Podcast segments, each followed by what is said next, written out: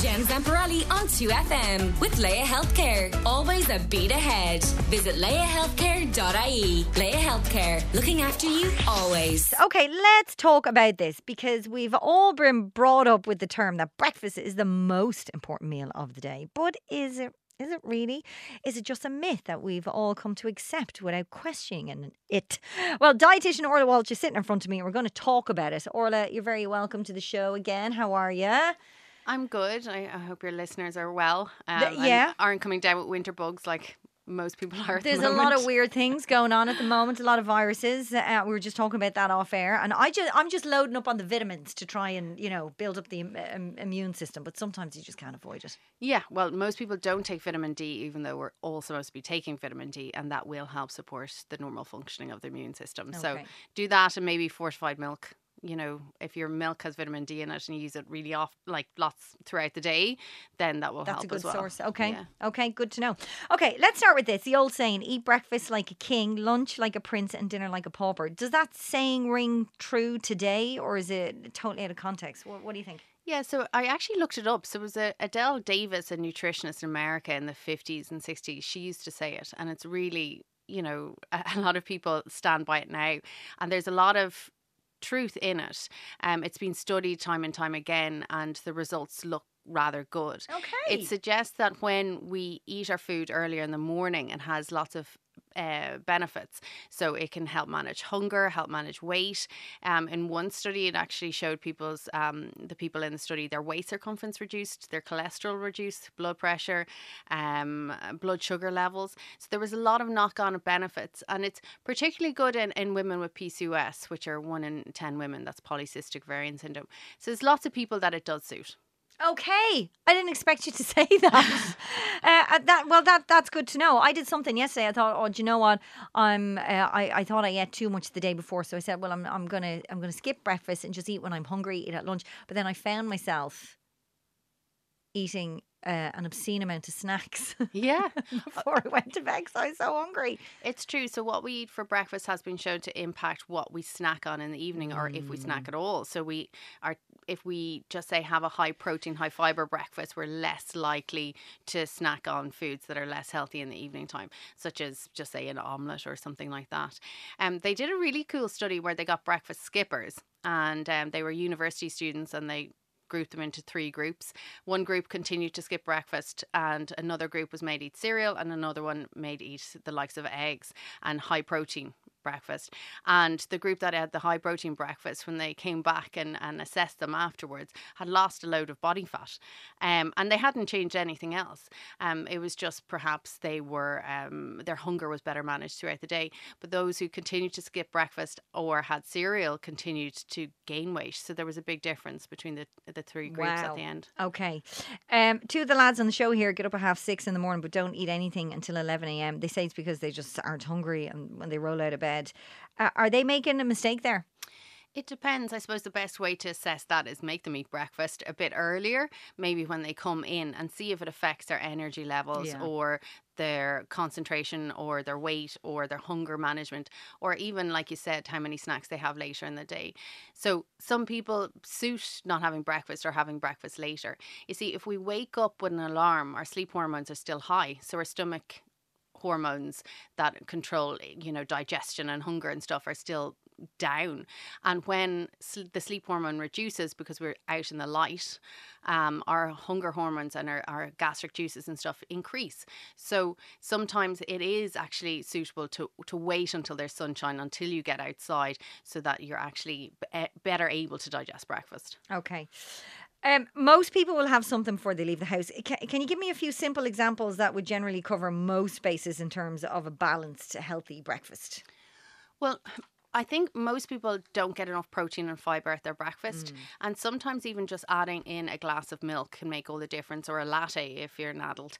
Um, so that would give you an extra 10 grams of protein and usually bumps people up to where they need to be.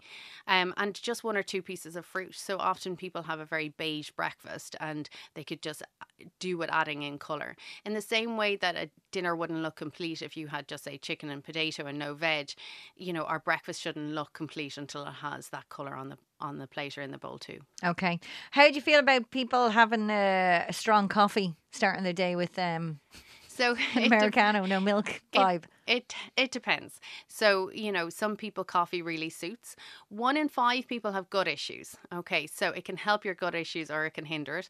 So if you're more constipated, it can um, a coffee will trigger your gut to move as much as a meal will, so it can be really helpful. However, if you have reflux or if you have um, looser stools, then it, it can exacerbate that. So it just depends which group you're in. But for some people, it's it's needed, and I certainly have my caffeinated cup first thing in the morning just so I can you know I'm not up when I want to be. I, I get mm-hmm. woken early, so it just helps me function. Yeah, me too. Um, okay, um, um, what about kids then? Uh, should we just be avoiding cereals? I mean, we say this all the time, but uh, and, and would you be concerned if a kid said they just aren't hungry uh, before school? Um, I think cereals get an unnecessary bashing because not all of them are less healthy. I think the most important thing is the fiber content of the breakfast cereals rather than the sugar. People get too hung up on the sugar. Um, so the fiber is good, and a lot of them are fortified with vitamins and minerals that they might not be getting enough of, including, um, you know, I was saying that milk can be fortified with vitamin D, so can cereals. Mm-hmm. So, and they can be fortified with iron, which is important, especially just say in weaning and things.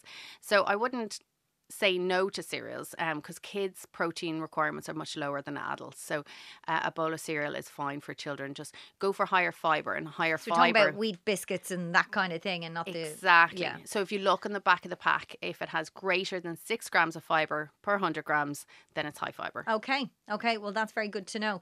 And then you say so adults need more protein. So what is the optimal breakfast for an adult? Uh, would you say what would be egg? Are we talking eggs here? Well, eggs are very good, and um, you know they were demonized for far too long, and they're nutritional mm-hmm. powerhouses. So bring those back in. Dairy is very helpful. So the likes of making your porridge on milk or overnight oats, um, omelets are, are great as well. And you know, I, I suppose it just depends what people like eating. But if you are a peanut butter and banana and toast sort of person, just have a glass of milk or a milky latte with it. But I do have. I'm loving that you're saying a milky latte. That is that's delicious, and I can do that easily. yeah, I, I know people are happy with that. And the other thing is, is that I would put Greek yogurt on top of my peanut butter and banana and toast. It sounds funny, but when you do it, you'll actually realize it's tasty. You just have to eat it with a knife and fork, so it's a bit more civilized. Um, but for other recipes, I do have lots on my website. Oh, deadly! Yeah, because I was going to say a lot of people tend to. Uh, uh I'm on a, a, All-Bran buzz at the moment, so I'm. You're doing, always on an All-Bran. I know. Buzz. I always talk to you about it when you come in as well, because I think you can OD on the stuff as well. But what about having the same breakfast every day? Do you, do, you know, let's say people are having porridge with fruit and and milk. And is that okay? to do? It is. What I would encourage if you're having porridge every day, just mix up the fruits and mix up the nuts and seeds. So even if you used mixed nuts and mixed seeds because our gut microbiome loves when we have diversity in our diet and we eat lots of different plants. So, um, absolutely keep with the same if you like porridge or All-Bran, but just mix up the fruit, mix up the nuts and seeds, and, and you're on to a winner there. Okay. Um, but the All-Bran does have three times the fiber content of any other high fiber cereal or, uh, or even porridge. So it is. Ex- extremely high in fibers. So, um, it, you know, a lot of people benefit from eating it that way, but I'm certainly not um, sponsored by them. Just in case people are wondering. Uh, yeah, okay. Either am I, by the way. Finally, uh, I know there might be, uh, there isn't a simple answer to this, but what would your main message be in regard to people's breakfasting habits? I would say have breakfast. Um, so if you are a breakfast skipper, have it and see if it does you some good um, and look outside weight markers. Like, I'm not just talking about weight maintenance, but other things like energy and cognition and stuff. But focus in on increasing the fiber and increasing the protein and just watch what happens in terms of uh, snacking and uh, late night picking. It, it, usually helps with that. Okay, excellent. A lot of text coming in on 51552. Someone says, Hi, can you ask the expert about intermittent fasting, please? Yeah, I've spoken about that a lot this week, um, and I actually did. I'm bringing people back to my website again. I did a big blog post on it because you know so many people want to know about it. I would say if you're going to try it, try time restricted feeding, and don't get hung up on an eight hour eating window. You know, actually a twelve hour eating window might be better and more applicable to life. Okay, but if people want more info, they can go to your website, I which is OrlaWalshNutrition.ie. really simple.